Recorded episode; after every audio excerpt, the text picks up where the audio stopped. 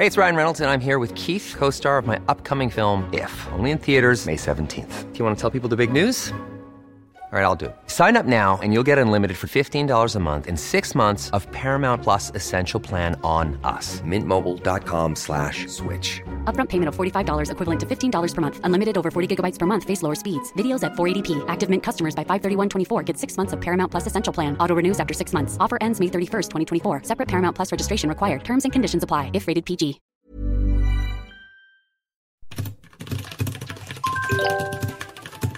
Hello, I'm Kat Ventura, Puma Podcast. You're listening to Teka Teka News. Balitang thinking, hindi breaking. In this episode, that time, nung lumabas yung campaign ni Lenny na The Radical Pagmamahal and then people are di ba fighting on social media na do not engage sa trolls kasi dapat mababait tayo kind. Sabi ko, dapat to meron mga away sa pabalik dun sa mga nang-aaway dun sa mga ibang tao. We go behind the scenes and talk to the people who created some of the attack memes that came out during the 2022 elections. What you'll hear are excerpts from the new season of the podcast Catch Me If You Can with Jonathan Ong.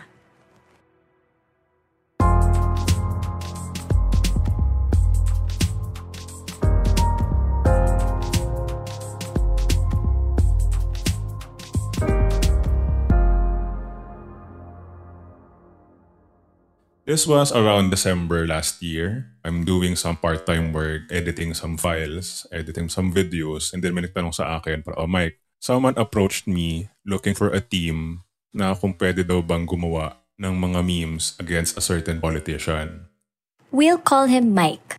That is not his real name, and we altered his voice to protect him.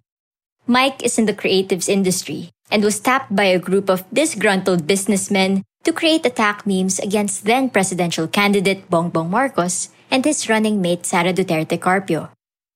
First question ko dyan, ito bang tao na lumapit sa inyo is associated with any other political party? Sabi niya, hindi. Actually, these are just rich people from Davao na gusto lang sumali sa gulo at maghagis na ng Molotov cocktail or something like that. So ayaw daw nila ma-associate. Sabi ko, ah, okay. So technically, klaro tayo na talagang mga away lang tayo. I'm interested dun sa they want you to do memes right away. Parang to me it sounds so specific yung output na parang hindi man lang can you do a series of videos or parang bahala ka attack ads in general. That was Jonathan Ong. He's a disinformation researcher and professor at the University of Massachusetts Amherst and Harvard University. Ang sabi niya, ang mangyayari lang is magbubuo ako ng team ang first na usapan namin is merong dalawang video editor, dalawang illustrator yung setup. Since kalokohan lang naman to, papayag ka ba ng 10,000 every 15? Sabi niya, babalikan lang din yung financer kasi meron daw budget na naka-allocate. And then pagbalik sa akin, okay sige, Mike, game na. 10,000 per person every 15 and 30 of the month. The memes typically came in the form of 7-second splice videos with ironic music, images, and humorous captions. They spread like wildfire all over Facebook, Twitter, YouTube, and TikTok. The more vicious ones spewed out fake news and attacked family members of presidential candidates. In fact, Vice President Lenny Robredo was the biggest victim of disinformation according to fact checking group Check.ph, while Bongbong Marcos was the biggest beneficiary of positive but misleading messages on social media. But Mike and his team were not out to create fake reports.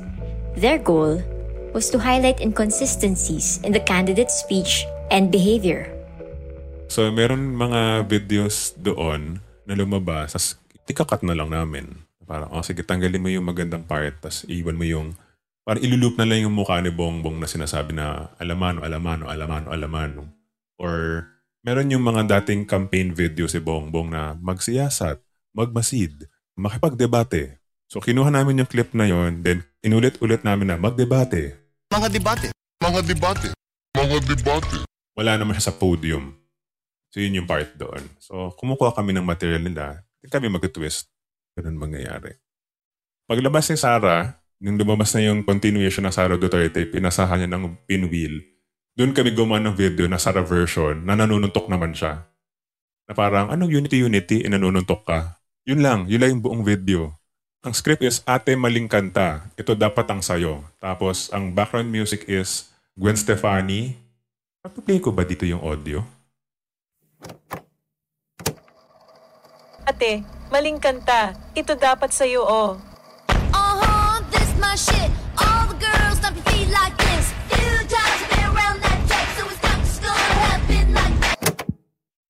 Mike's team got 300,000 views on TikTok for that one anti-Sara meme.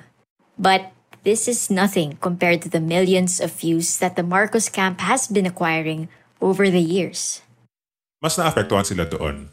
Na some contents are as old as 2016. Umiikot na siya. So kung nalaman daw yun ng 2016 pa lang, baka na-counter na siya. Kasi nga parang iba kalokohan. Kasi iba parang nagsistart siya with, I think, a bongbong playing Switch with his son. Amy Marcos watching a movie, doing a, mu- a movie review. So dahan-dahan na pala sila nagkakaroon ng mga exposure sa TikTok. Pero 10 secondary lang, kumakain sa picnic, nakakakilig naman yung dance number ni Lisa at saka ni Bongbong. Technically, wala namang masama dun sa content na sumasayaw lang naman sila eh.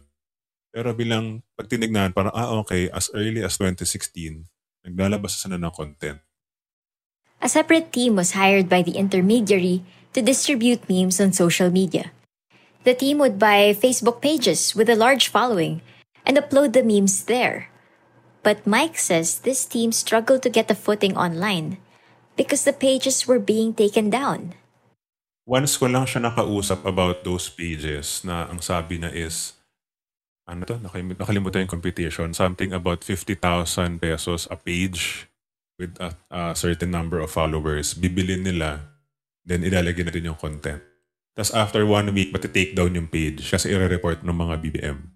So parang yung labanan is, you buy a page, then you spread there, then i-report, mati-take down. So ganun mangyayari. So nahihirapan yung kabilang team kasi nauubos yung mga pages. Each person in Mike's team would send him two memes per day, usually based on current events or trending topics at the time. This went on for five months. But as the election day drew near, Mike had to accept the fact that his team had lost the meme war. And looking back, pera-pera talaga yung laban because kami proud kami dun sa isang meme na 300,000 ang engagement. Parang wow, 300,000. But when we checked the bongbong ones, 1.1 million. So parang kami, wala. Walang wala tayo dyan. 300,000 masaya tayo. Paano pa yung 1.1 nila na basic? And that was today's episode of Teka Teka. Again, I'm Kat Ventura. This episode was edited by Presh Capistrano. If you want to hear the rest of the episode, listen to Catch Me If You Can on Spotify, Apple Podcasts, or Google Podcasts. The project is funded by Internews and hosted by Jonathan Ong and co-hosted by myself. Don't forget to leave Teka Teka a 5-star rating on your podcast app. At para sa mga mahilig manood sa YouTube, Puma Podcast na rin po kami doon. Just search Puma Podcast and subscribe to our channel. Maraming salamat po.